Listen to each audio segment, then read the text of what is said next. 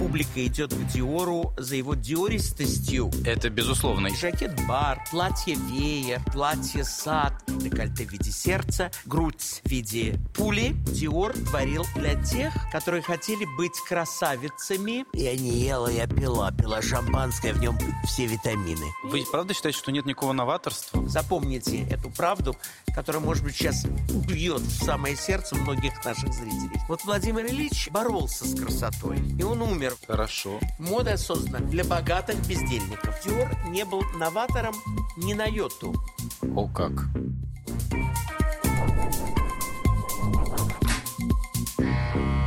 Привет, друзья, это модный подкаст, и сегодня мы говорим о модном доме Диор. Конечно же, говорим о его основателе Кристиане Диоре, о том, как менялся облик дома после его ухода, ну и, конечно же, о том, какое влияние оказали на бренд э, сменяющие друг друга креативные директора. Впервые за 70 лет существования бренда в 2016 году креативным директором стала женщина.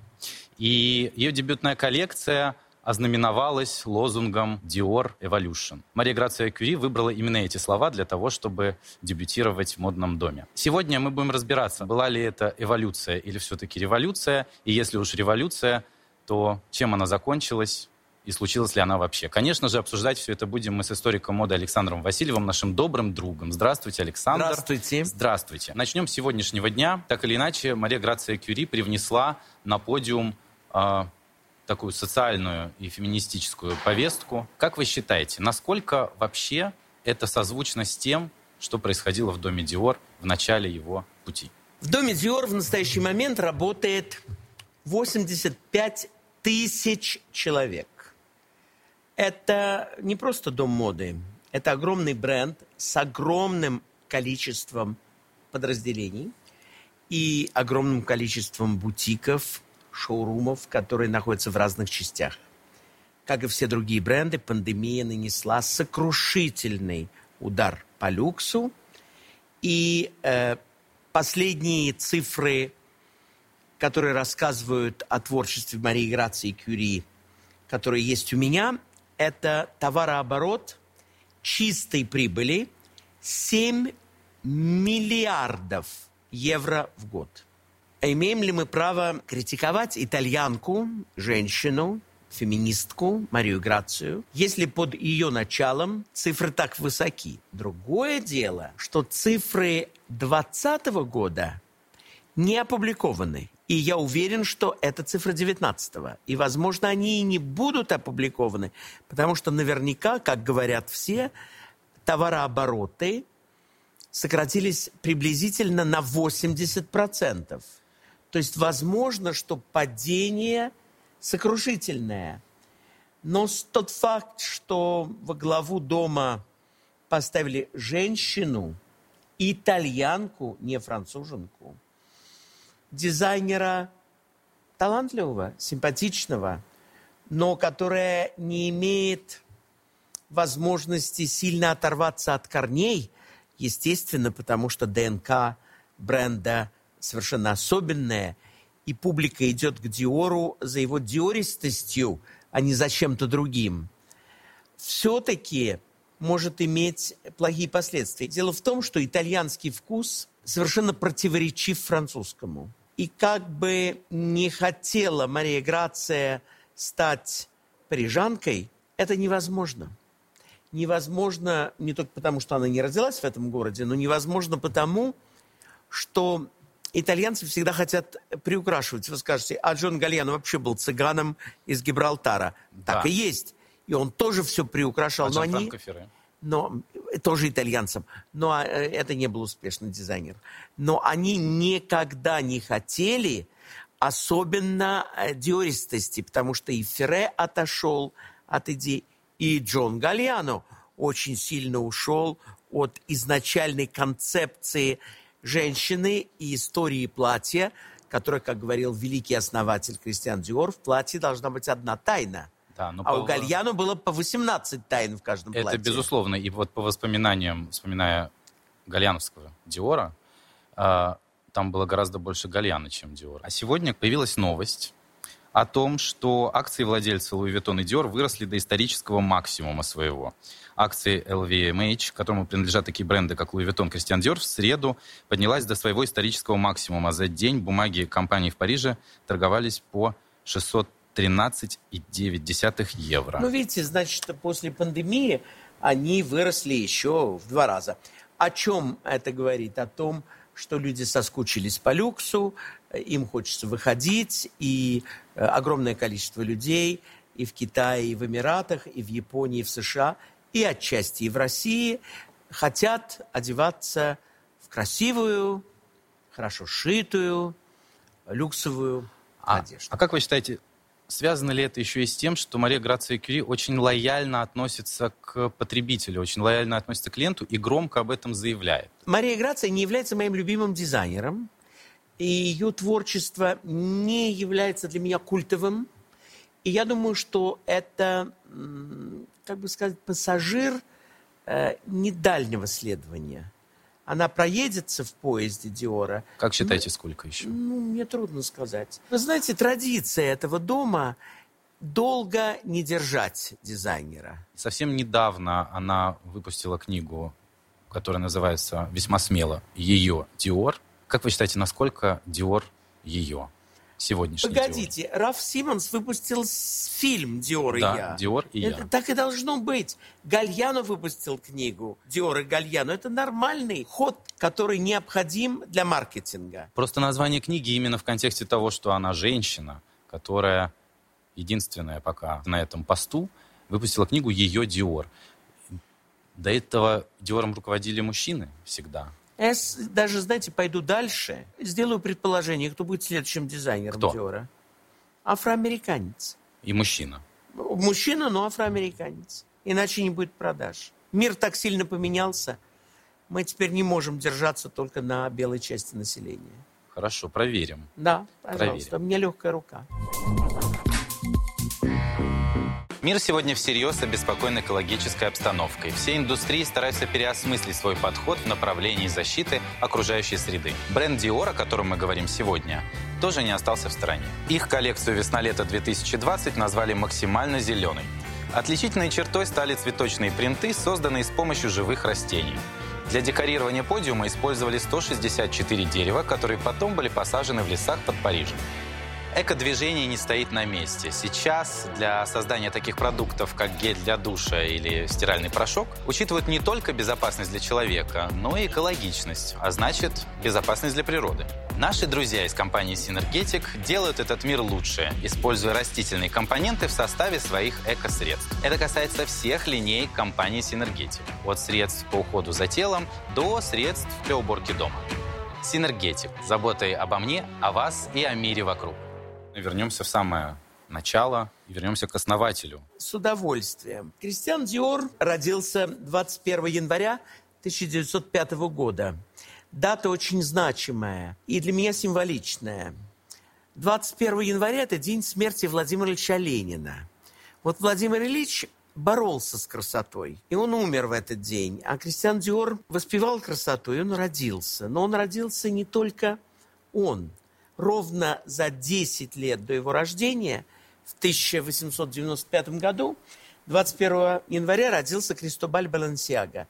Это странное совпадение. Почему именно в этот день два очень значимых гения моды 20 века родились? Это вопрос к звездам. Он родился в очень буржуазной семье в городе Гранвиль в Нормандии на севере Франции. И свое детство провел на вилле которая действительно была очень симптоматична. Тот, кто был в Нормандии, в Гранвилле, а я там был очень много раз, знает этот дом, который напоминает пирожные. Этот дом очень буржуазный, как и вся его семья, потому что его отец был фабрикантом минеральных удобрений и элементов химической промышленности, в частности, папа создавал хлорку под брендом Dior, хозяйственное мыло под брендом Dior, сульфаты для огорода и полей под брендом Dior, а также его завод, который находился в Гранвилле, имел очень высокие трубы. И постоянно при перемене нормандского ветра дымил на город. Маленький крестьян знал от соседей выражение «Диор развонялся», потому что все выхлопные дымы мешали э, экологии, экологии Людей. этого города. Я это говорю, что вы поняли, какую роль парфюмерия сыграет в жизни Диора. Он ненавидел с детства отвратительные запахи, не пошел по стопам отца. У них был очень успешный синдикат, который выпускал многое, он мог его развивать и хорошо зарабатывать. Мама Кристиана, а э, всем известно, что Диор в своей жизни любил только одну женщину, свою маму. Обожал цветы. И перед домом в Гранвилле и сейчас, и тогда большая высадка роз, лилий, множество клумб. Это все не случайные слова. Цветочные ароматы – база всей парфюмерии Диора. Дом и сад был наполнен этой удивительной цветочной аурой. Крестьян рос не в аристократической, а в буржуазной атмосфере. Дом был обставлен японской бамбуковой мебелью и мягкой кутанной мебелью и представлял собой очень милое буржуазное жилище с одним важным «но». Я сейчас говорю о психологии Творца.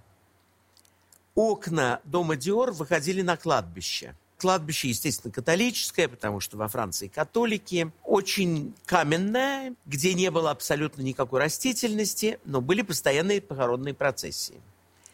И маленький мальчик запомнит на всю жизнь. Вспомните любой показ дома Диор вереница дам в длинных платьях, в больших шляпах с темной вуалью на лице, утянутые в корсете. Было бы странно, если бы он не стал создателем именно этих черных, длинных, широких платьев. Папа и мама выглядели как настоящие французы. Дело в том, что интернет полон всего, кроме фотографий семьи дом Диора никогда не хотел фокусироваться на семейных архивах Диора. Но мне очень повезло. Мне удалось купить семейный архив дома Диора. Он мне принадлежит. Да вы что? Дело в том, что одна из сестер Диора, которая никем особенно не стала, сохранила фотографии папы, мамы, свадьбы, маленького крестьяна, играющих детей. И все это попало на один из небольших французских аукционов. Выглядели они крайне буржуазно. В них как раз вот не было этого аристократического, никакого сумасшествия, никакой фривольной фантазии. И когда смотрим на то, как выглядели мужчины на свадьбе и дамы, огромную роль играли бутоньерки с цветами.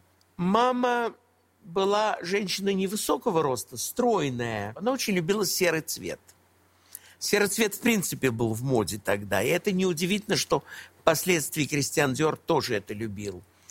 Она была женщина обеспеченная, папа очень хорошо зарабатывал, но, будучи буржуазской, она не потратила всю фортуну семьи на платье, но переодевалась. Когда Кристиану исполнилось только 9 лет, началась Первая мировая война – а вместе с ней новый силуэт, так называемый кринолин войны. В связи с тем, что женщины пересели на публичный транспорт, э, поехали работать на заводы и фабрики, э, платья не только укоротились, что очень важно впоследствии для Диора, они стали шире.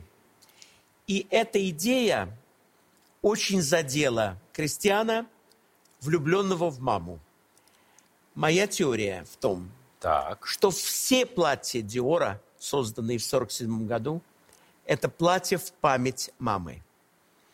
Это не new look в том смысле, как его назвала Кармел Сноу, а это психологическая дань, подать усопшей маме воспоминания о том стиле, который она так любила в годы Первой мировой войны, когда почти все были в черном, когда почти все были утянуты и носили кринолин военного времени. Еще очень важный факт. Город Гранвиль находится на берегу Ла-Манша. Это пролив, угу. то, что англичане называют словом Channel, напротив Великобритании. Мы видим вдали острова, это знаменитый Джерси, Джерси. И Гранвиль был портом, куда приезжали массово туристы из Англии на корабле. Английский стиль и французский, как и итальянский и французский, как говорят в Одессе, две большие разницы. Поэтому то, что ребенком крестьян видел на улицах своего небольшого городка, это был даже не французский стиль, а английский. А он лаконичен, конструктивен – и в женском костюме есть много мужских элементов. Например, в крое жакета и отвороты лацканов. Не так далеко от дома Диор сохранилась булочная, куда он ходил. Вот скажите, вот какая глупость. О чем Васильев нам рассказывает? Это Нет, я знаю, главное. что это что-то значит, наверняка. Это булочная очень барочная, очень симметричная, с овальными аркоподобными окнами и с лепниной, которая представляет собой нечто напоминающее букеты Аканта. Это все броши Диора. Это все вышивки Диора. Это вся симметрия бренда. В юбках Диора рекордное количество тюля. Самые громоздкие юбки при жизни Диора достигали 135 метров шелкового тюля на одно платье. А это роза. А это цветок. То есть вот эта мечта Э, к аромату, к женственности, к многослойной юбке, э, которую он видел в саду, это все будущее этого маленького и очень талантливого мальчика. То есть Кристиан Диор был продуктом детства, кладбища, а, сада, сада и туристов, мамы и туризма. И это те квинтэссенции, которые лягут затем в ДНК стиля. По моему суждению, Диор не был новатором ни на йоту. Он был потрясающим ретроградом, который в послевоенное время, когда люди устали от лишений, от войны, от недостатка тканей, от недоедания, от отсутствия женщин – захотели вернуться в мирное время, и он это мирное время подарил. Все это, по сути, было аккумулированием таких воспоминаний. Детства. Из детства, детства. из юности. И Теперь... вы правда считаете, что нет никакого новаторства? Нет, нет, абсолютно. Я считаю, нет. Мне был 41 год. Я не собирался совершать революцию в мире моды. Я реакционер. Но это не значит, что я ретроград. В семнадцатом году был впервые создан силуэт трапеция, который затем Ив Сен-Лоран объявит своим. Но вот я привожу пример русского журнала «Дамский мир», издававшийся в Петрограде в 17 году, где русские дамы уже в этом силуэте. То есть, если бы не революция, наша бы русская мода достигла бы вершин Кристиана Диора много раньше, чем сам Диор. Но у нас истребили, главное, класс потребителя. Мода не может жить без денег. Если некому покупать, то какая к черту мода? Ну да. Мода создана, запомните, для богатых бездельников. А для всех остальных, знаете что? Одежда. Не путайте одежду и моду. Это разные вещи. Но сегодня ведь это не так. Это тоже так. Потому что брендовая одежда как стоила огромных денег, так она и стоит. Но ее зато сегодня так э, цитируют активно. Правильно, ее можно купить. Кошельки, что называется. А, а вы думаете, ее раньше не цитировали? Ее всегда цитировали. Если речь идет о брендах, это всегда безумно дорого. Если речь идет о копиях брендов, это всегда было безумно дешево. Строгий костюм, вечернее платье или спортивная одежда – ты вольна сама выбирать, как ты будешь выглядеть сегодня. Будь уверена в себе вместе с новым поколением высокоэффективных антиперспирантов «Деоника». Высокая эффективность антиперспирантов «Деоника» подтверждена клиническими испытаниями и потребительскими тестами. Выбери свою «Деонику». Мне очень, кстати, нравится, что мы зашли вот с этих вот кодов из детства. И есть э, такая идея многих психологов, которые говорят, все из детства. Так... Но у Диора это особенно ярко видно. Но мы, кстати, еще проследили с вами, помните, такую же э, историю у, да, у Версачи, когда ну, он да, вдохновлялся как... путанами. Э, я считаю, что с кем вы росли и что вы видели. А э, Демна Гвасалия?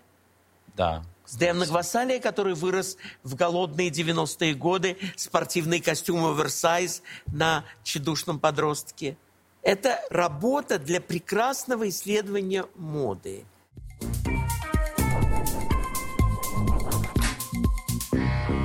По окончании войны множество домов стали открываться просто потому, домов моды, что во время войны у них не было достаточного бизнеса и достаточного количества клиентов.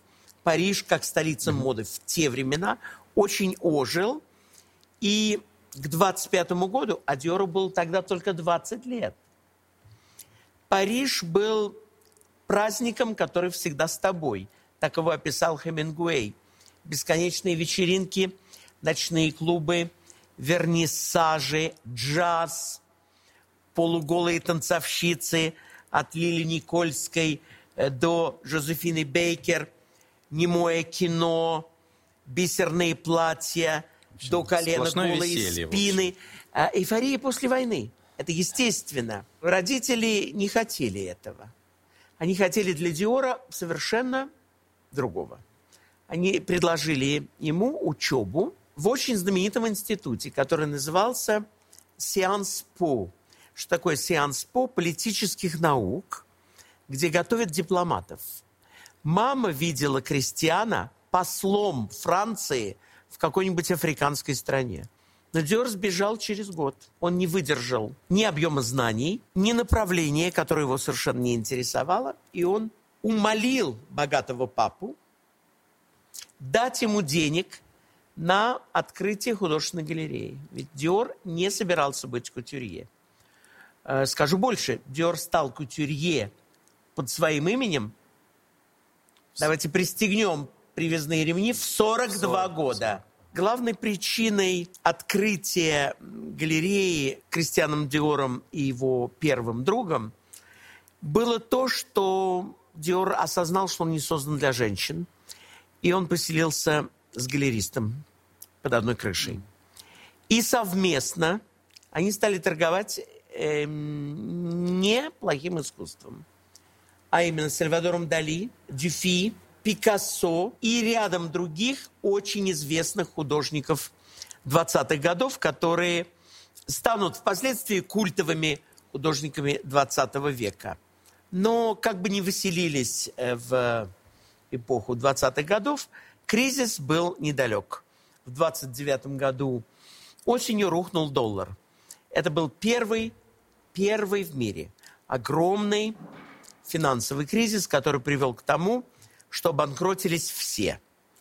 Все те, кто жил в области люкса и кто жил на лишние деньги. И в результате обанкротился и папа Диора, чьи химические удобрения – и чьи прекрасные сульфаты оказались не первостепенным продуктом.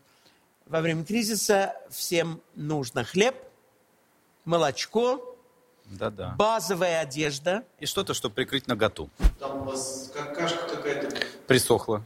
Каша утренняя. А вы знаете что? У меня на носу куры ели колбасу. Сначала разоряется отец.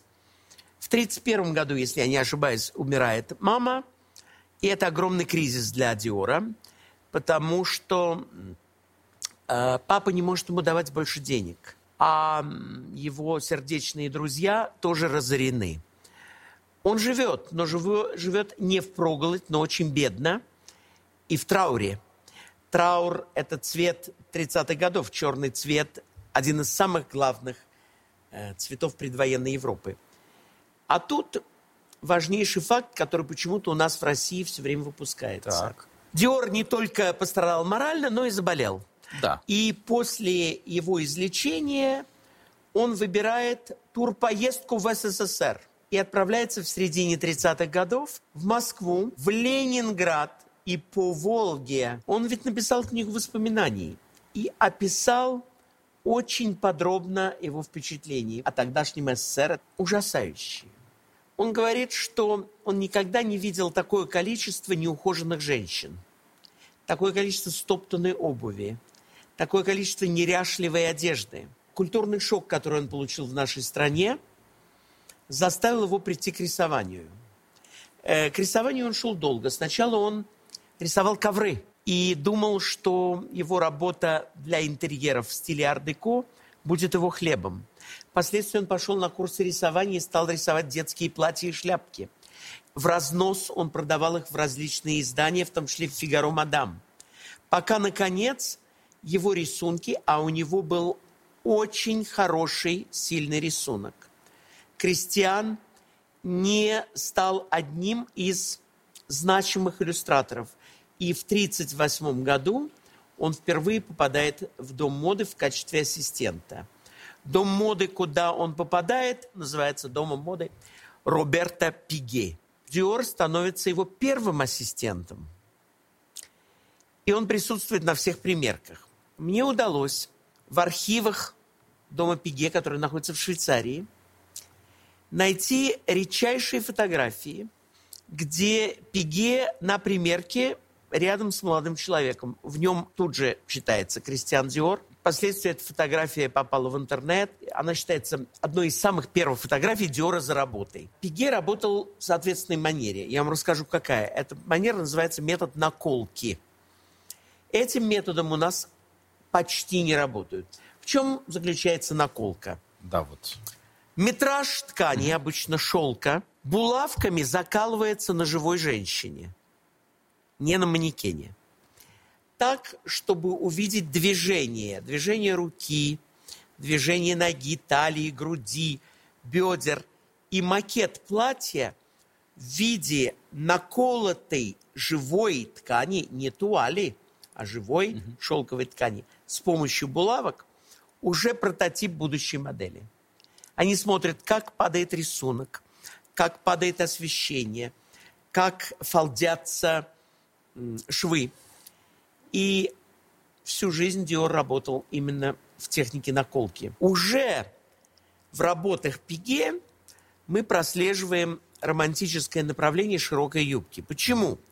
Потому что после 1936 года в моду постепенно возвращается объем. Этот объем был продиктован историческими фильмами Голливуда, в частности, Грета Гарбо «Дама с камелиями», и многими другими созданиями. Я привожу вам потрясающий пример. Это редкий очень фильм Лоренса Оливье и Мерл Оберон, который называется «Развод Леди Икс» «The Divorce of Lady X». Почему я говорю вам об этом? Потому что там она одета в платьях в стиле Диор. Только фильм 1938 года. Да, я вот смотрю картинки и Понимаете, о чем? это. То есть за 9 лет до Диора этот силуэт, почему я говорю, что он не новатор, этот силуэт уже существовал. И открытые плечи, и открытая спина, и черное бюстье, а главное, кринолин. Да, вот так. Да, да, да, я не вру. Диор без крестьян органично бы случился в 1939 году. Но началась Вторая мировая война. И все производство люкса закрылось. И производство ткани закрылось, потому что нужны были шинельное сукно, э, материалы да. хлопчатобумажные для гимнастерок и для нацистской формы, для итальянской, для американской, для любой. Весь мир воевал. Мы, конечно, придерживаемся другой версии, что воевал только Германия и СССР. Это не так. Воевал весь мир. Запомните эту правду которая, может быть, сейчас бьет в самое сердце многих наших зрителей. Все воевали. Мы просто больше всех потеряли. Это другой вопрос. Это уже вопрос командованию, но не к Диору. И Диора призвали в армию. Диор несколько месяцев провел в армии. Вернулся, но уже не к Пиге. Возможно, потому что Пиге был из нейтральной страны Швейцарии. Может быть, он не мог продолжать бизнес. Возможно, потому что хотел другой позиции. Но Париж был оккупирован уже в 1940 году. Стиль очень резко поменялся. Но Диор нашел себе новую работу. Во время оккупации Диор попадает к королю моды того времени. Им был Люсьен Лелонг. Это был первый муж Натали Полей, знаменитой русской дивы, самой красивой женщины до военного Парижа, русской княжны, дочери великого э, князя Николая Александровича. Натали Полей была его моделью, потому что по бедности многие иммигранты должны были зарабатывать, иммигрантки. Но она была из рода Романовых, и Люсьен Лелонг, любитель женщин, кстати, что редко для кутюрье, решил, что она будет прекрасной обложкой для его дома. Именно Лелонг предла- предлагает Диору поступить в его дом в качестве первого ассистента, потому что он уже работал у Пиге.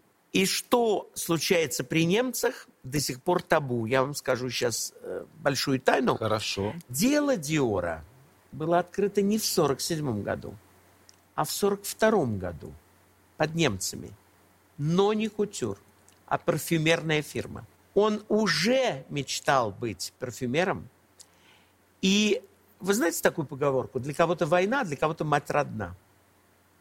Это тот самый случай. Диор, зная, что регистрация брендов дешевая во время войны, спроса никакого, и он даже, может быть, и не хотел ничего выпускать. Но он зарегистрировал свое предприятие. И когда впоследствии он придет к Бусаку, у него будет в сумочке контракт на существующий бренд. Понимаете? Это уже полсражения. Зарегистрировать свою торговую марку очень трудно. У Лелонга он хорошо рисовал. Но у Люсьена Лелонга он работал в одном кабинете не один, Так. А с кем же? а с Пьером Бальменом.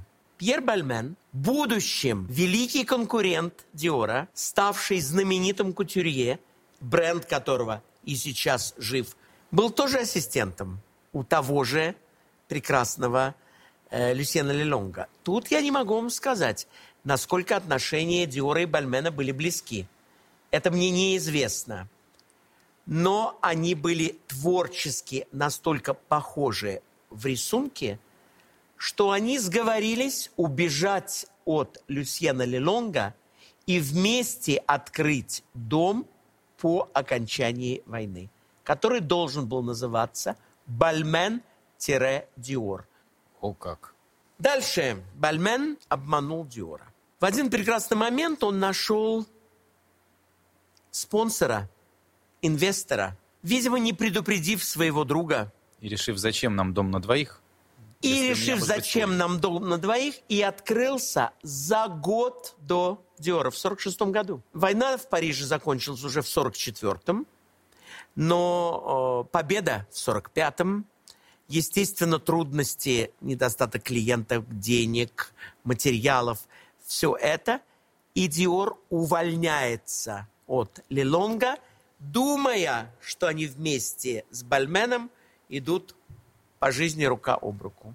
Но не тут-то было. И когда Диор оказывается без работы, потому что назад его уже не берут, скандал, без э, будущего, он идет Париже по улице Сан-Фиакр, это было в 46 году, и подскальзывается на звезде. Это так звучит романтично, как сказки Ганса Кристиана Андерсена. Эта звезда сейчас хранится в музее Диора. Она сделана из железа, она полностью ржавая и пятиконечная. И была она декором какого-то экипажа XIX века. На ней он подскользнулся, как на шайбе, и упал на два колена. Вот все это звучит, знаете, после этого не верь в судьбу. Подняться ему в буквальном смысле помог прохожий. Этот прохожий был Марсель Бусак, который именно в этот момент проходил по той же улице. С Бусаком, миллионером из Гранвиля, Кристиан Диор был знаком с детских лет. Жизнь их затем развела. Они не встречались, но знали о существовании друг друга. И, сильно ударившись, поблагодарив Марселя Бусака и раскланившись, он сел с ним за чашечку кофе. Они поговорили о судьбе. Диор признался о том, что у него нет работы, что у него есть марка духов, что он хотел бы развиваться, но никаких нет возможностей. И Марсель Бусак, миллиардер по тем временам, текстильный магнат, который имел на складе километражи черной, коричневой и серой шерсти, которая была дико не в моде в тот период, спросил, а какого типа дом моды крестьян ты хотел бы открыть?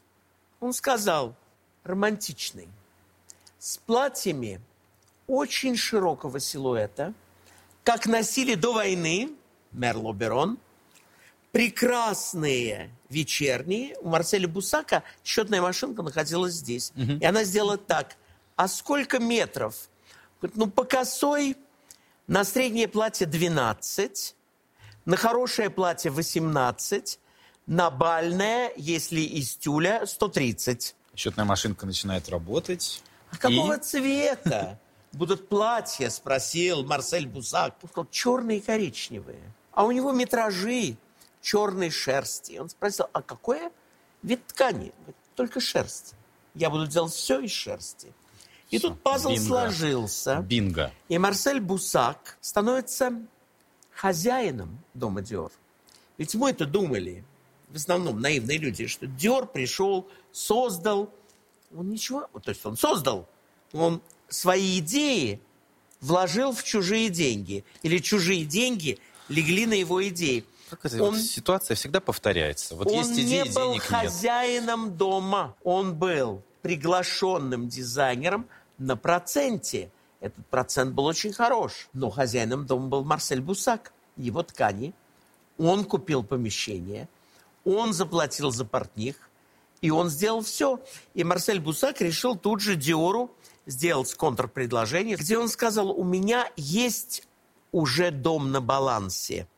Этот дом называется Филипп и Гастон. Вы тоже про него не знаете. Это был небольшой, но современный дом в 20-е годы, где шили бисерные платья с бахромой в стиле джаз. Эти два друга дизайнера скончались, дом продавался, Бусак был его хозяином, но там были манекены, столы, помещения.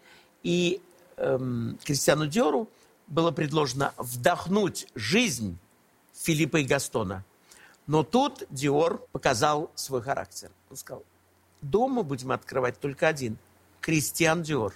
Его первая коллекция произвела фурор благодаря приглашенным журналистам. Туда пришла Кармел Сноу, известная американская журналистка, глава журнала Harper's Bazaar. У вас здесь лежит Harper's Bazaar. Да, да, у нас есть. И она назвала его коллекцию New Look, потому что это значит новый взгляд.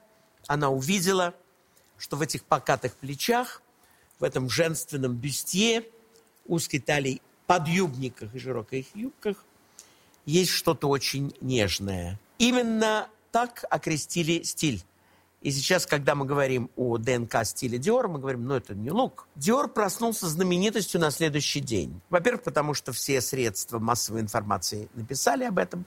А во-вторых, потому что женщинам очень понравился главный элемент модели, а именно костюм-бар. Этот костюм-бар состоит из светлого молочного жакета, сделанного из чесучи, с пышной баской, сильно приталенной, который носила любимая манекенщица Диора Рене, небольшого роста женщина, миниатюрная, э, с обычным послевоенным объемом талии. Это был 47, 48 и 49 сантиметров. Э, многие скажут, у как это? Не, Возможно. По, не ешьте пять лет подряд, и у вас будет такая талия. Понимаете, это люди голодали во время войны. Надо сказать, что Баска была все-таки изобретением Балансиаги. И тут мы видим заимствование, хотя Балансиага тоже это взял в костюме 17 века. Ну, Балансиага раньше Диора употребил Баску, это правда. И широкая юбка солнцеклеш из шерсти э, в плесе с очень узкой обувью, так называемой лодочки с острым носом, на шпильке, который делал для нее Роже Вивье для коллекции Диора. Угу. Бар был продан во многих сотнях экземпляров, потому что он символизировал женскую эмансипацию. Почему? Женщина в нем могла пойти в бар, винный бар, одна без мужчины. А после войны поиски мужчин было главной целью женщин. Это был костюмчик для того, чтобы выглядеть органично. Он взрослил женщин, но давал надежду мужчинам. Ведь мужчины всегда смотрят грудь, талия, бедра. У Диора это было очень хорошо видно. Тем более И- там были подушечки, по-моему. Да, в- и самое важное... на бедрах. Да, самое важное, что в баре есть тот элемент будущей мамы. А, кстати, вот, э, вот этот жакет-бар э, показан в оригинале, он хранится вон там вот на, э, в доме Диор. И Очень в много. фильме, где Раф Симмонс, Диор и я, они там его достают, и в Да. нем... Понимаете, их щупают. сделали так много сотен экземпляров, что этот жакет хранится во всех музеях моды А там мира. он преподается как вот, это вот тот а, самый. наверное, у них прототип. Прототип-то был один. И Раф Симмонс там его щупает и говорит, о, вот здесь подушечки. Прототип один, который был сделан для Рене. Но копий было сделано Да, безусловно. изобретением этого времени был новый тип бюстгальтера. Бюстгальтер, который назывался «пуля» после войны. То есть э, две боеголовки, направленные как пирамиды, немножко в стиле того, что Мадонна в будущем носила от. Готье, Да. конусообразный. И многие вечерние платья этой коллекции поражают нас вот этой пулей, то есть гипертрофированной женственностью, и новым положением бедер. Успех превзошел все ожидания, и женщины в моделях Диора вызывали зависть, только зависть. Почему? Потому что очень много ткани, очень много подъюбников, капроновые чулки со швом, новый тип обуви на шпильках, дорогое белье, дорогой корсет внизу, дорогая шляпка и дорогие перчатки. Все дорого. Все то, что не имело альтернативы в дешевом магазине. То, что предлагал Диор, было и очень эксклюзивно. Диора часто называли булавочным тираном, потому что он тиранил женщин длиною подола. Каждый год он говорил, сколько сантиметров от пола надо носить. Это настолько нравилось, что в эпоху железного занавеса советские женщины, которые не имели возможности ездить в Париж и точно не имели возможности покупать у Диора, постоянно интересовались у всех тех, кто побывал за границей. Сколько сантиметров за колено должна быть юбка? Один палец, два пальца, три пальца, четыре пальца, ладонь. Это волновало абсолютно всех. И все знали, что каждый год это меняется. И это было их очень важным элементом интереса. Скажу больше. На модели Диора стали нападать. Нападать домохозяйки, разрывая во время фотосессии платье прямо на моделях, считая, что нерочительно в эпоху карточек, а в Париже были тогда карточки в 1947 году, носить только ткани. И когда начались турне Диора в США, есть фотографии, где в аэропорту его встречают разгневанные женщины с лозунгами «Господин Диор, Улетайте обратно. да, улетайте обратно, мы не И будем платье носить...» свои заберите. Да, мы не будем носить платье в пол. Это считалось неправильным.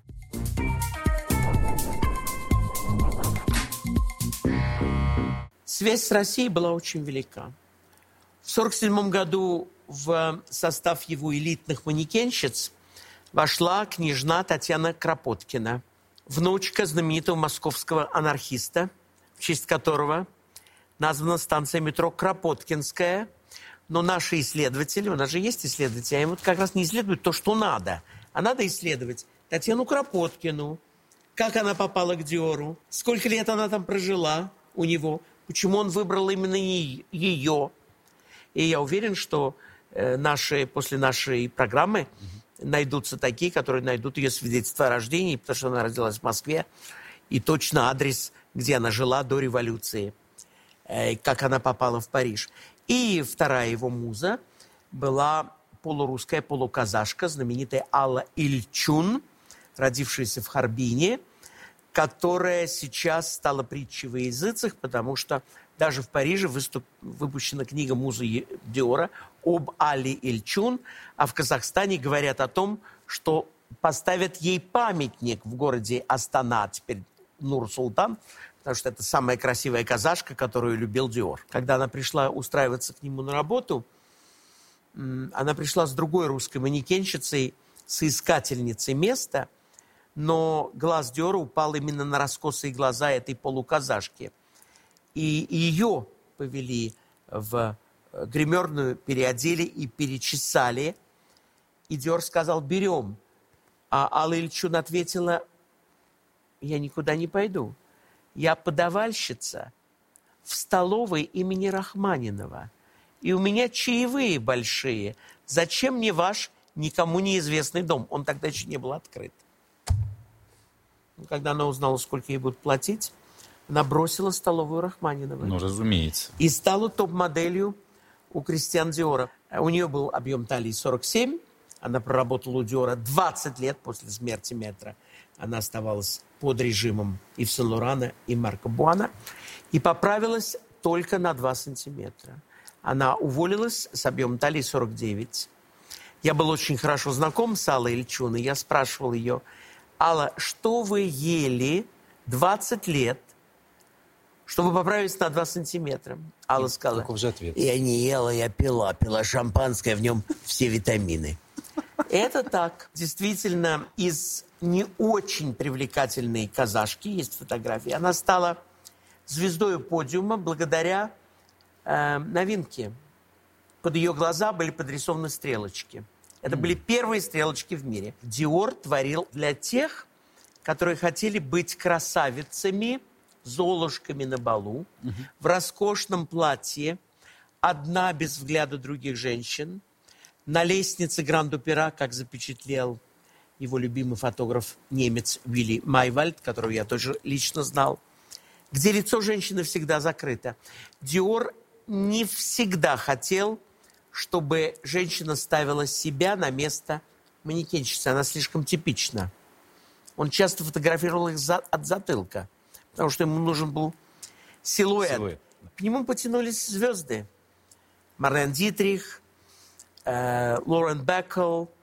Э, у него одевалось э, много уникальных женщин, вплоть до Елизаветы, наследницы престола – принцессы Маргарет, ее сестры.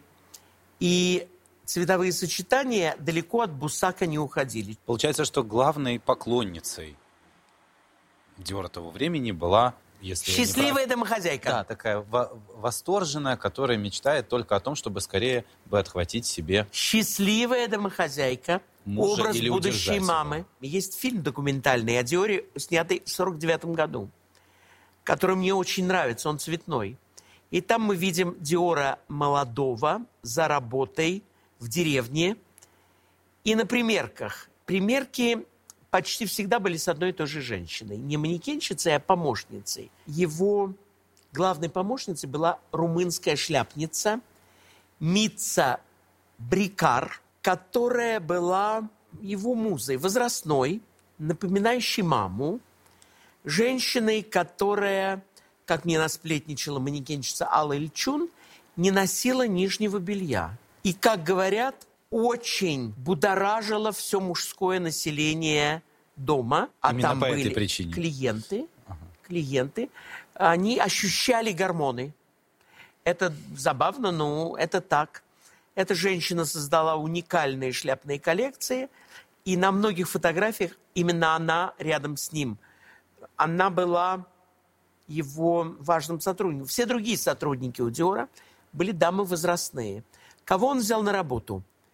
Всех уволенных из других домов. Шанель же закрылась в сороковом году, когда пришли немцы. Он взял главных директоров ателье Шанель к себе. Из дома Балансиаги он взял. Из Люсьена Лелонга он взял. Он говорил, что я хочу работать только с высокими профессионалами, с теми, которые уже так сильно поднаторели – в мире моды в других домах, с которыми мы не ошибемся. Он брал молоденькими манекенщиц, но тоже определенного возраста, а все сотрудницы, портнихи, вышивальщицы, корсетницы были дамы с опытом. Да, скажите, пожалуйста, а вот платье с э, знаменитое с вырезом в виде сердца. Да, я расскажу об этом, Оно... но главное надо сказать, да, появилось. что Кристиан Диор был перфекционистом отделки.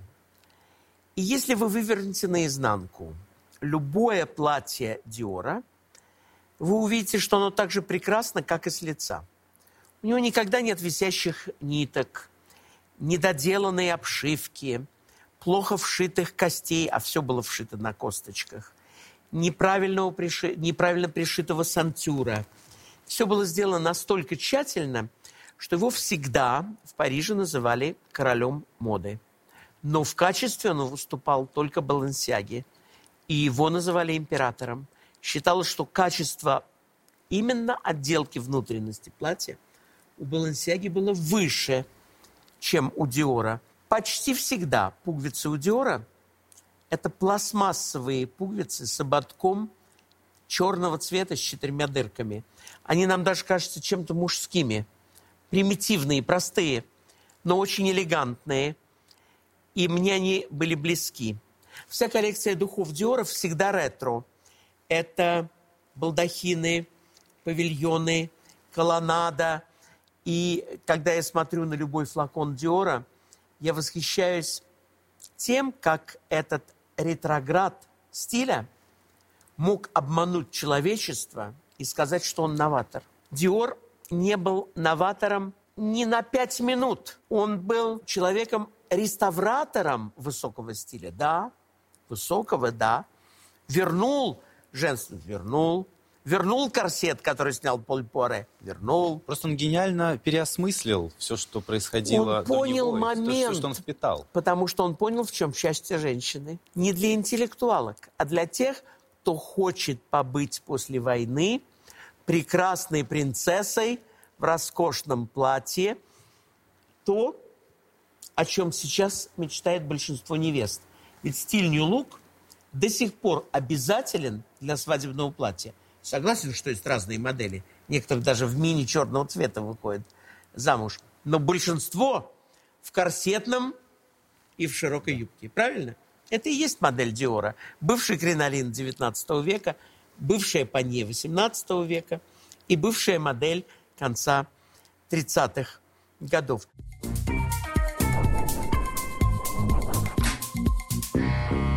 Настало время приоткрыть тайну личной жизни Диора. Я далек от сплетен, но долгое время Диор любил знаменитого декоратора Кристиана Берара, который ему изменил с Борисом Кухно, а впоследствии другом Диора был эстрадный певец, которого люди сегодня не знают, но я даже собираю его пластинки, потому что это тоже история моды. Тони Сандро, настоящее имя которого был Жак Бенита. И этот молодой человек, родившийся в Северной Африке, станет даже причиной смерти. Но об этом чуть позже. Далеки от слухов, но близки к предположениям. Ну, Будем выражаться так. А Да. правда ли, кстати, что э, Кристиан Диор очень часто обращался к услугам таролога? И а я сейчас расскажу. очень часто ему гадали. Э, Диор был дико суеверным. Он часто раскладывал пасьянсы сам себе, э, занимался ворожбой на картах, ходил к тарологам и эм, был человеком, который страдал многими суевериями. Но у него были очень хорошие качества. Главное его качество было то, что он никогда не изменил костюму своего папы. Он всегда был одет в темный костюм двойка или тройка, светлую рубашку, галстук, селедочка. И он напоминал внешне э, юриста, адвоката, зубного врача. Кстати, да. Он никогда не был вот тем, чем был Гальяно. Чем-то экстравагантным, эпатажным. Э, вспомните Александра Маккуина, Джона Гальяно. Правда? Да кого угодно. А вот про Диора действительно нельзя было, мне кажется, сказать, что он имеет вообще И творческую все профессию. сотрудники дома имели такой дресс-код. Мало того, в его доме в свое время работала Аделина Андре, одна из создательниц мини-дома в Париже. Она мне рассказывала, что униформы каждой портнихи, каждой шляпницы и цветочницы был белый врачебный халат. Почему?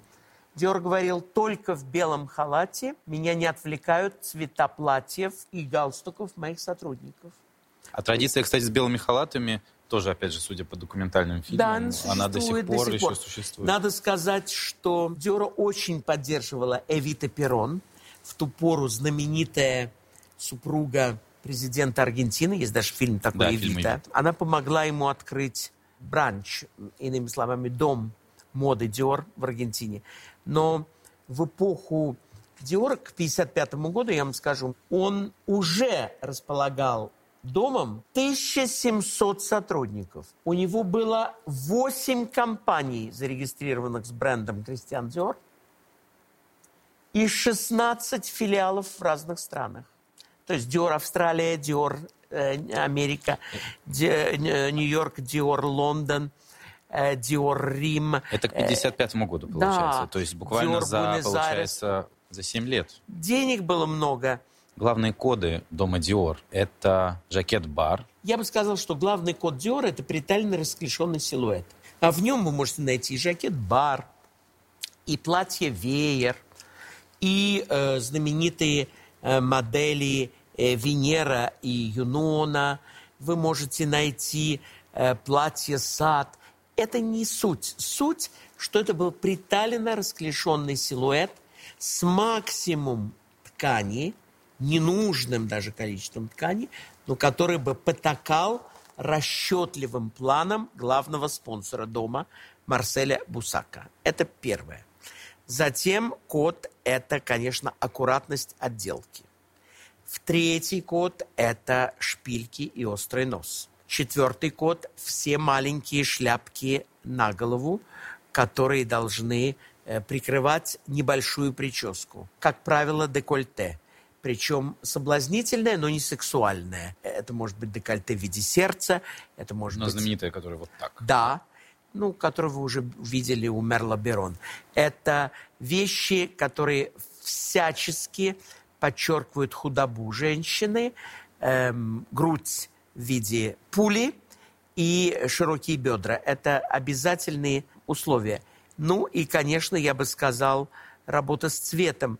Не могу сказать, что Диор не использовал цветочные ткани. Использовал, и даже очень много.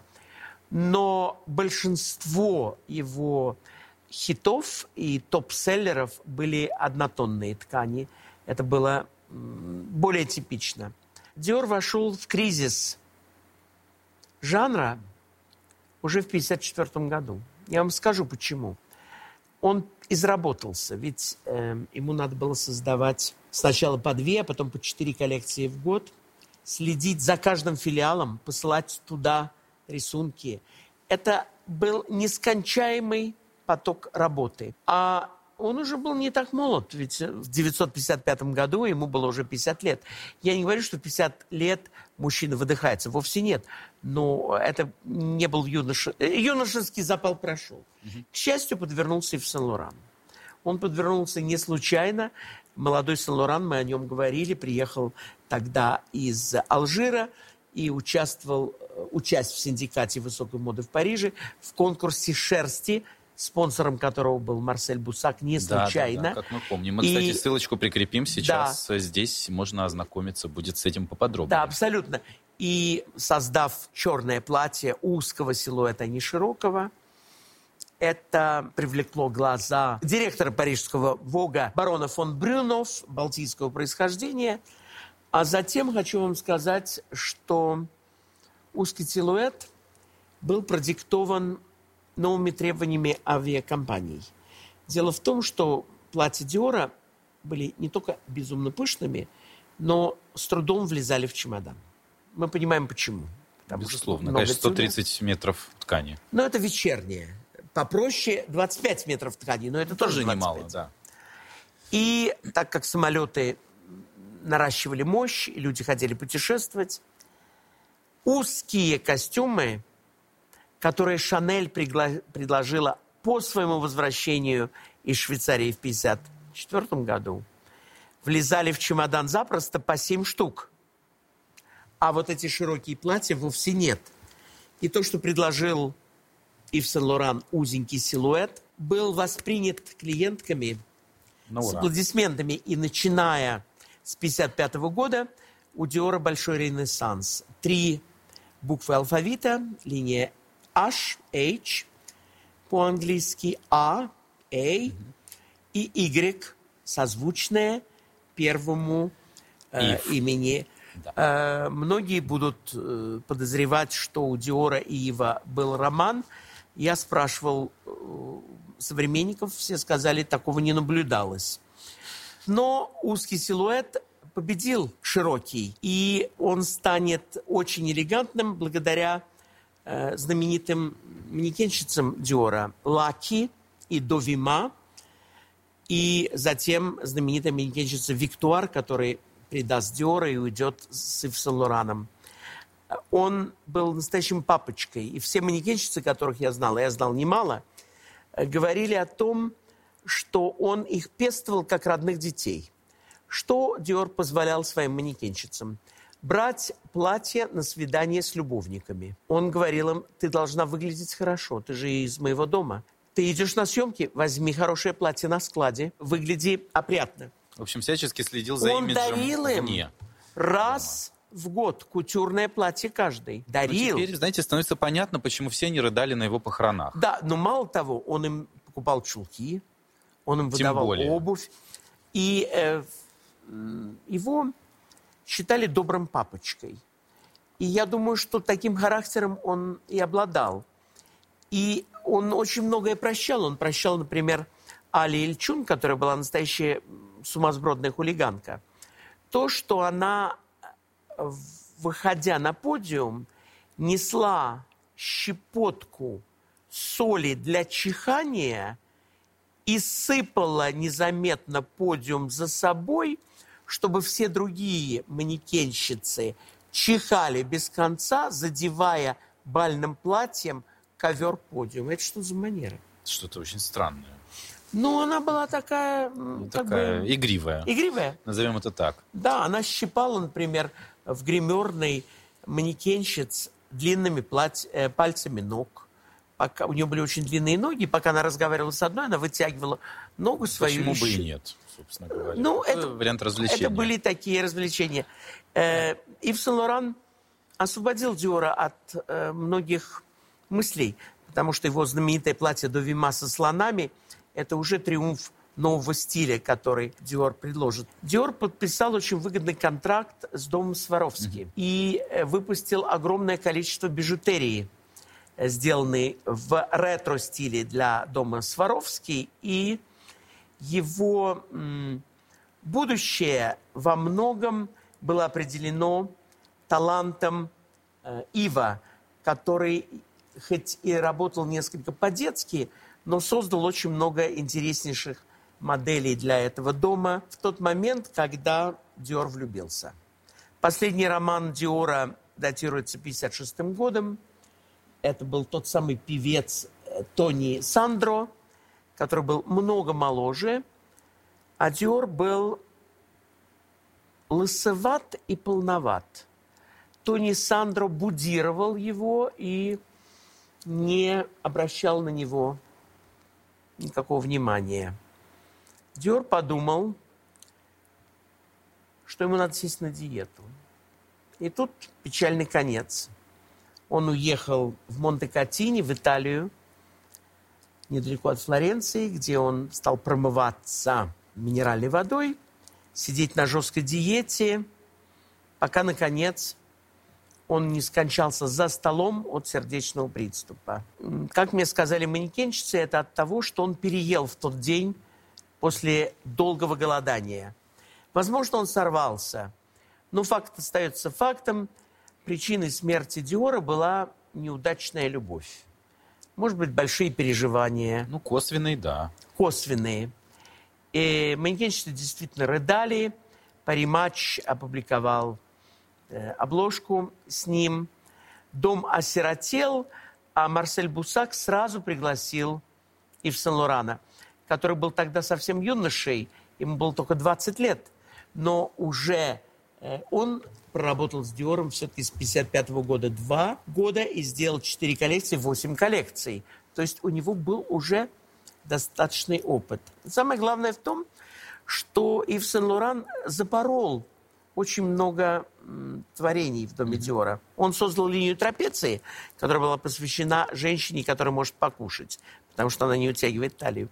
Но он создавал очень много молодежных и укороченных моделей, которые не нравились традиционным Тем самым, как мы помним. тем самым принцесскам послевоенного времени, которые этого не хотели, и многие платья Ива имели сиротский характер. О нем писали, что они напоминают девочек из приюта. Они хотели роскоши. Но случилось э, нечто. Диор э, окольными путями добрался до СССР. Напомню вам, потому что мы находимся в России, что в 1956 году вышел фильм «Карнавальная ночь», где Гурченко одета в прямые цитаты Нью Лука Диора, правда, на 9 лет позднее его создания. А в 1959 году случилось невероятное событие. Екатерина Алексеевна Фурцева пригласила Дом Диора поучаствовать в фестивале мод в Москве.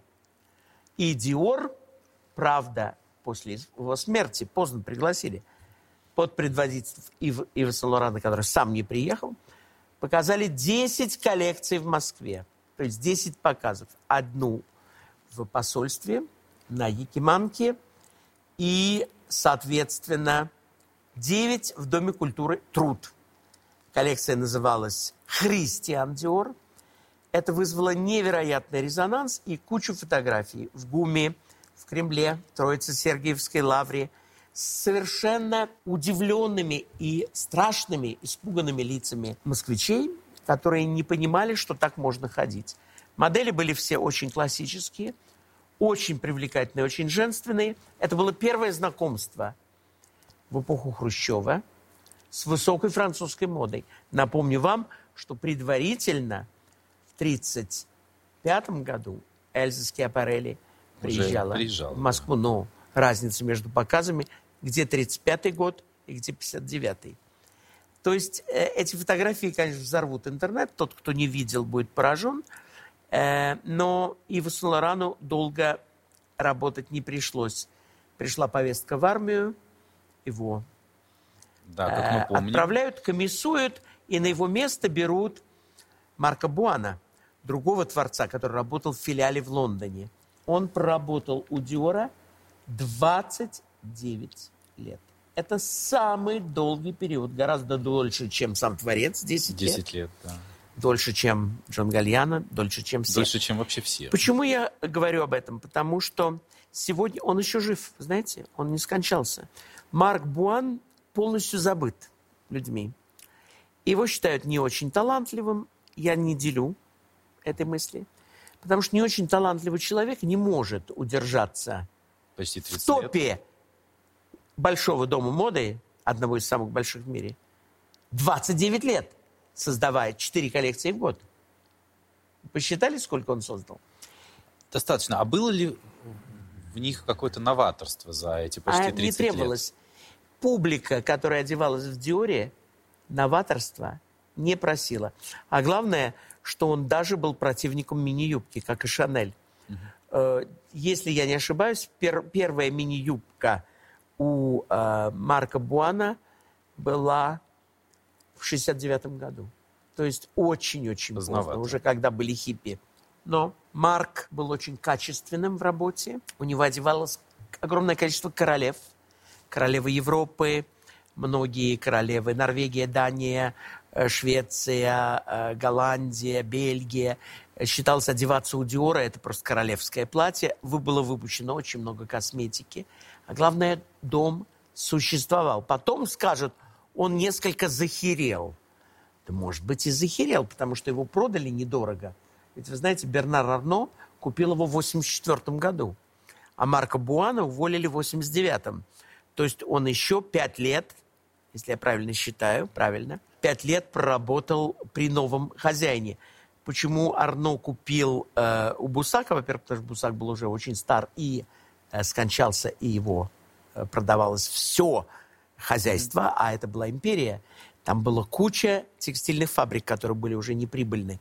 Почему? Потому что Предапорте убила час- э, частное портновское мастерство. А модели авторства следующего креативного директора? Следующий был э, Ферре. Джан Франко Ферре.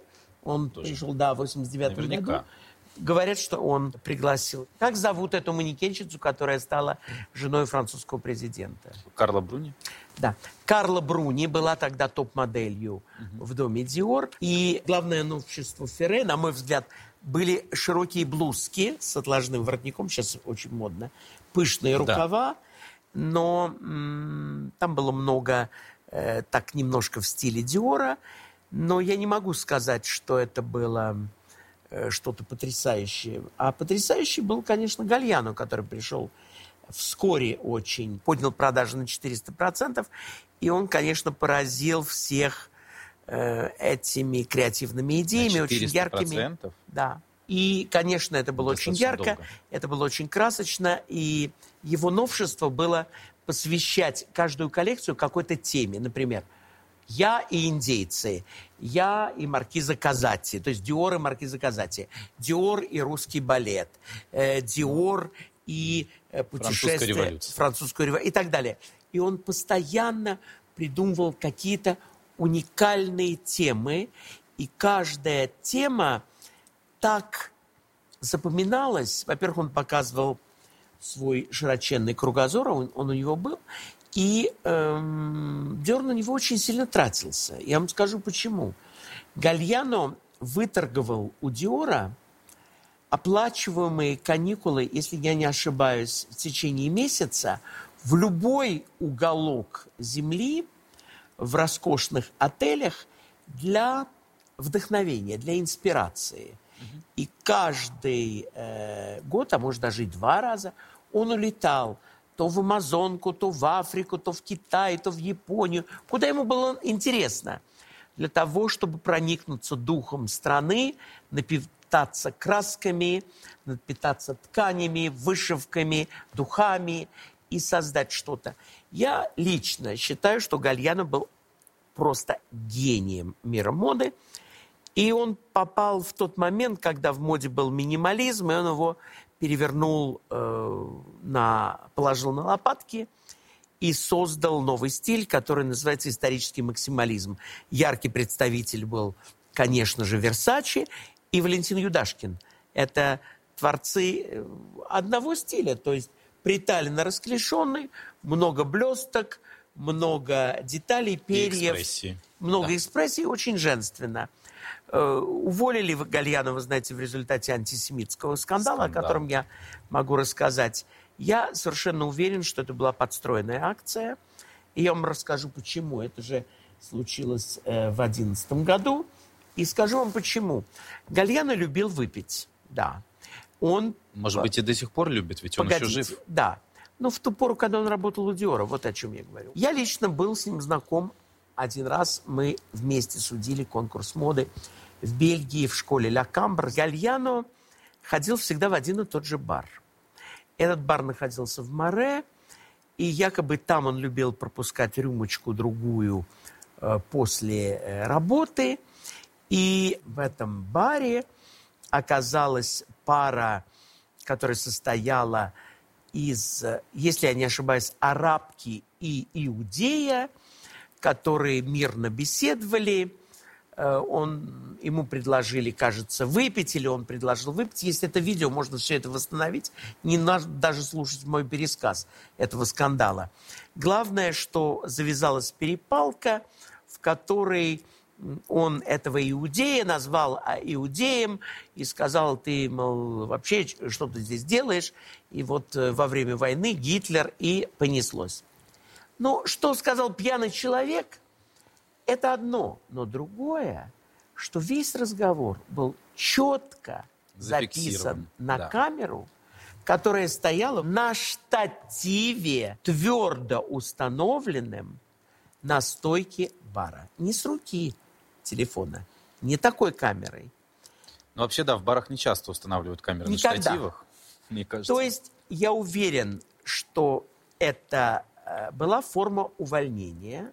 Он должен был покинуть дом Думаю, из-за того, что это стоило дорого. А может быть, продажи стали падать, а может быть, мода стала меняться. Разные могли быть причины. А может быть, потому что слишком много было вот этого или вот этого. Но Или всего вместе. я уверен, что он был спровоцирован, этот скандал. И что мне подсказывает, что я прав? Фиксация камеры. Понимаете, вот э, если бы это не фиксировали с самого первого слова его до самого последнего, а просто, знаете, достали телефон, сейчас запишем из полслова, вы говорили раньше, Но с другой стороны, увидели, что пришел Джон Гальяно. Мало ли там какой-нибудь бармен оказался большим поклонником. Взял телефон, вот так вот, поставил на кружку Да, с пивом. Но на следующий, погодите, но на следующий день все это было отправлено Куда надо? в английский журнал Sun, и это прошлось по телевидению. Скандал огромен. Мало ли что он записал, если он поклонник. Поклонник не будет продавать это за деньги в желтую прессу. И э, чтобы избежать скандала, дом прервал контракт. Дальше были попытки взять и других создателей. Их сейчас даже не хотят вспоминать. Почему? Ну, потому что между Рафом Симмонсом и Гальяну прошел год. И кто был?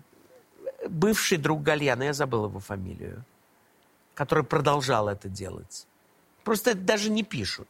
Просто Симмонс иудей, и это было нужно сказать. Мы не, не антисемиты, как заподозрили Только поэтому? Да, главная причина. Ну, Главная а как же причина. талант? И... Он очень талантливый, но он минималист. А Диор, а Гальяно был максималист, и продажи были такие. Ну так, может быть, как раз пришло то самое время, когда нужно было попробовать что-то новое.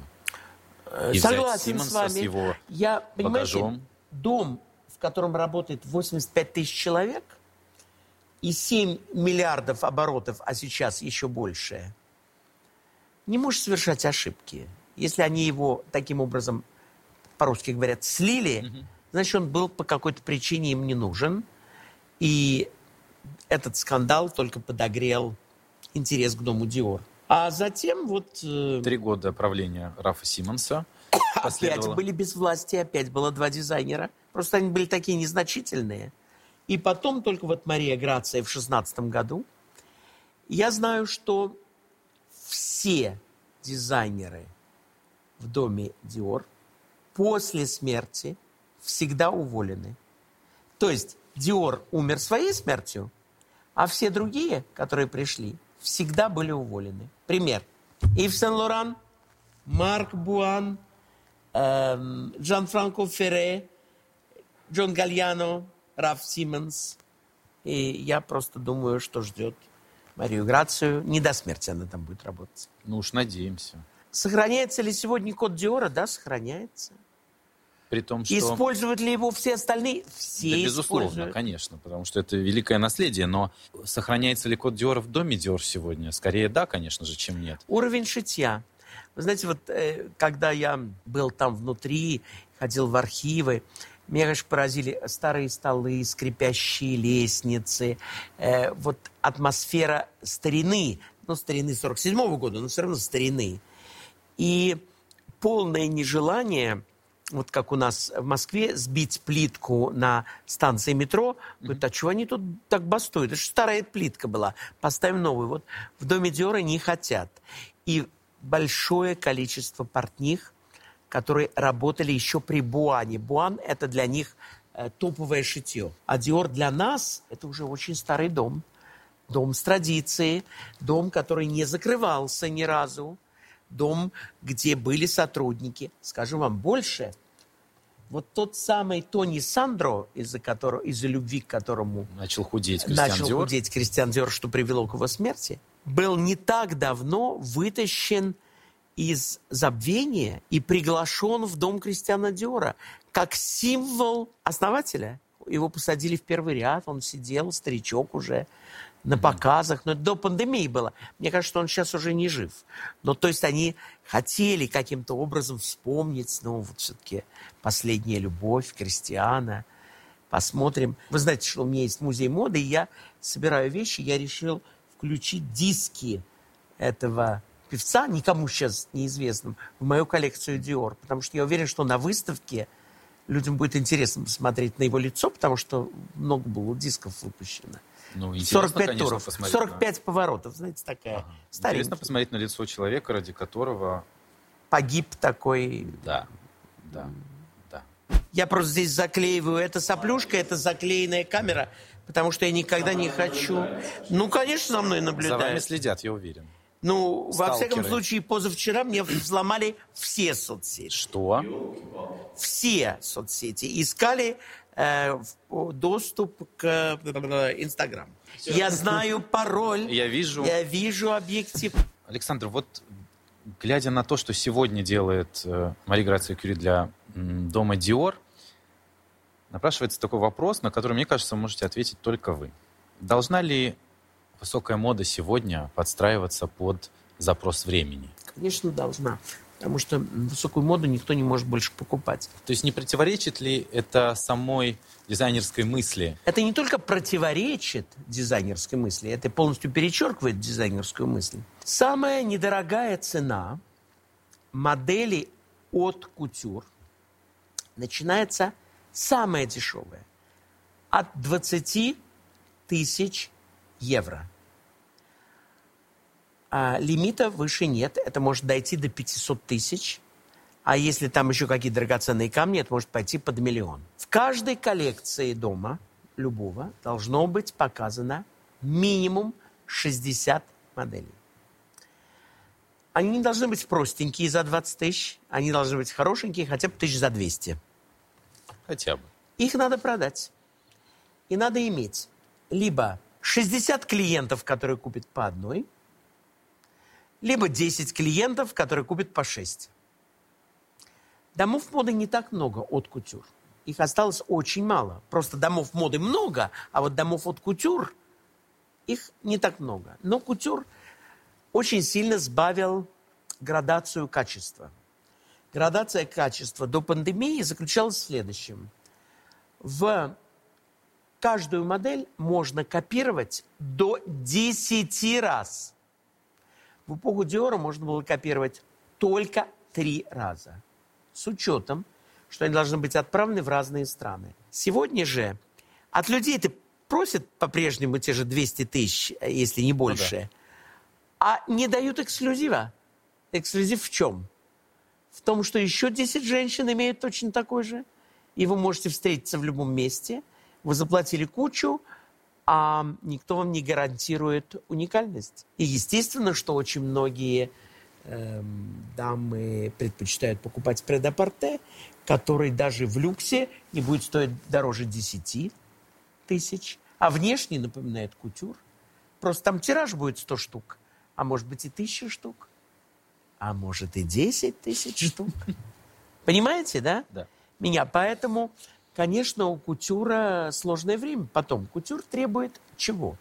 Место приложения, коронация, посольский прием, бал, похороны короля или королевы. Ну что, свадьба пышная. А у нас есть такие вообще случаи? Скончался принц э, Филипп, 99 лет. Ну, ждали-то 99 лет, прости господи, что я говорю. Но это редко. То есть я говорю, будет пышные похороны, но это редко. Согласны со мной? Или свадьба какая-то королевская. Это все редко. Мы сами убили э, высокую моду тем, что мы убили а. монархию, б. аристократию. Кто, кто носил ее раньше? Короли, королевы, придворные. Потом высокая буржуазия. А высокая буржуазия сейчас хочет как ходить? Рваный свитер, кроссовки, рваные джинсы. Очень хорошо. И маска сюда.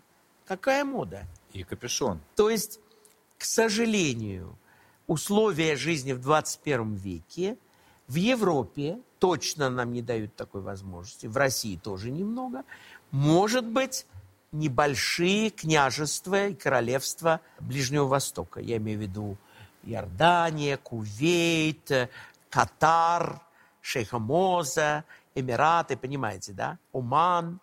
Но этих государств немного, нефтяные э, державы. И там есть такое. Но женщины же там все-таки полузакрыты, они не могут Ну да. показать, они могут накупить. Но мода продвигается чем? Фото. Отчет дайте. Ну, голливудские звезды, да. На Оскар все в кутюре. Но Да, Оскар, Мэтт и все такое. согласны. Но будут ли сейчас Оскары при пандемии? Будет ли Мэтт Гала при пандемии? Не, ну в каком-то виде это происходит. А, а они пойдут ли они в винтаже? Вариантов винтажа кстати, очень да. много. Кстати. Вариантов винтажа очень много. Зачем тратиться так сильно? Тем более в почете. Тяжелый период для моды. И э, то, что дом Кристиан Диора жив, владеет огромной империей, слава богу. И как мы выяснили, еще и наращивает свои. И наращивает свои Стоимости. акции. Да. Спасибо Марии Грации. Вы знаете, что директор сегодня это Синди Толиано. Он э, держит все это в своих руках, но он также является директором очень многих других брендов в LVMH. В общем, караулит. LVMH. там, Да, караулит, да. Да. Ну а нам что остается? Следить э, и проверять информацию и предположения о том, как скоро Мари Грацию Кюри сменит Какой-то афроамериканец. другой.